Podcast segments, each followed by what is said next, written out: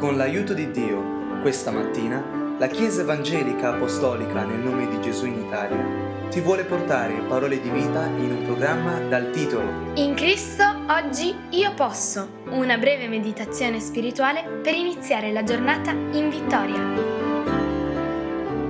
Leggiamo stamattina la scrittura in Proverbi, capitolo 23, versetti 6 e 7.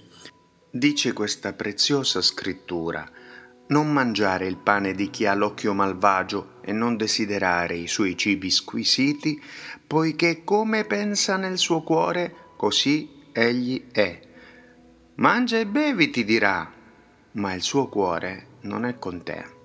Ancora una volta la Bibbia, la parola di Dio, porta l'attenzione della nostra vita all'importanza dell'associazione, cioè con chi ti associ quando dice di non mangiare il pane con chi ha l'occhio malvagio, la parola di Dio sta indicando il principio dell'associazione con chi ti associ, perché per mangiare insieme c'è una condivisione profonda, nel senso giudeo ancora di più, in quanto loro condividevano il pane con i familiari, ma anche solo con chi ha la stessa religione, cioè gli stessi valori, la stessa condivisione profonda.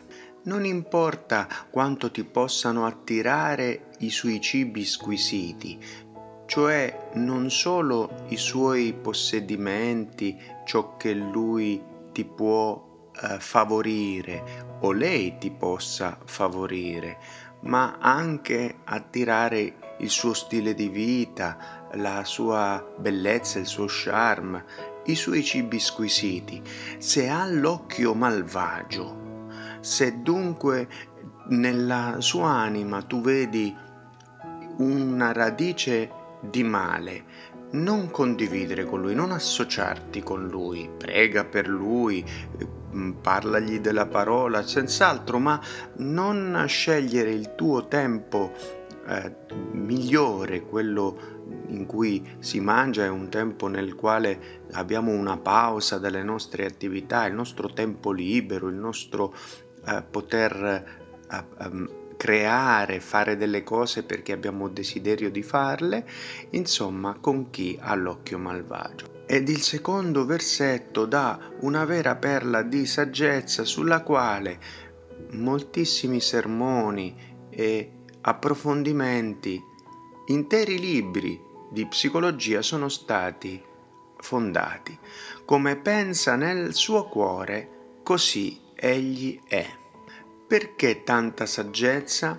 Perché il pensiero, l'albergare un certo tipo di ragionamento, di idea, modella poi l'intera persona, l'intera personalità. Questo è il profondo principio biblico che viene da questo versetto.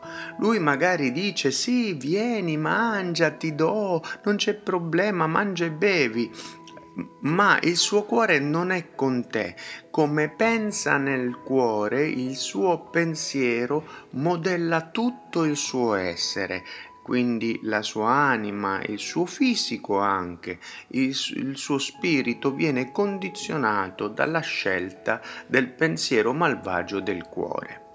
La profondità della rivelazione divina in questo versetto estende il principio dell'associazione non solo alle persone con cui tu ed io scegliamo di intrattenerci, ma anche e soprattutto ai pensieri che noi scegliamo di intrattenere nel nostro cuore, perché quei pensieri, così come pensiamo nel nostro cuore, così modelleranno la nostra anima, la nostra vita, addirittura col tempo il nostro fisico.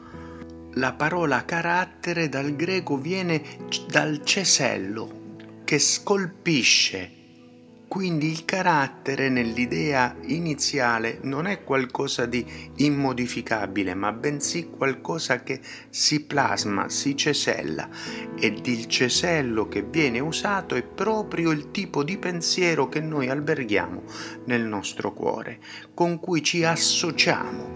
L'idea con cui ci associamo determina dunque una ehm, profonda piega nell'anima, nella vita nostra, che poi deter- eh, diventa vero e proprio tratto, diventa mh, mm, la, la, forma mh, mm, che noi siamo, così come pensiamo nel cuore, così siamo. Che benedizione scegliere di albergare i pensieri del Signore.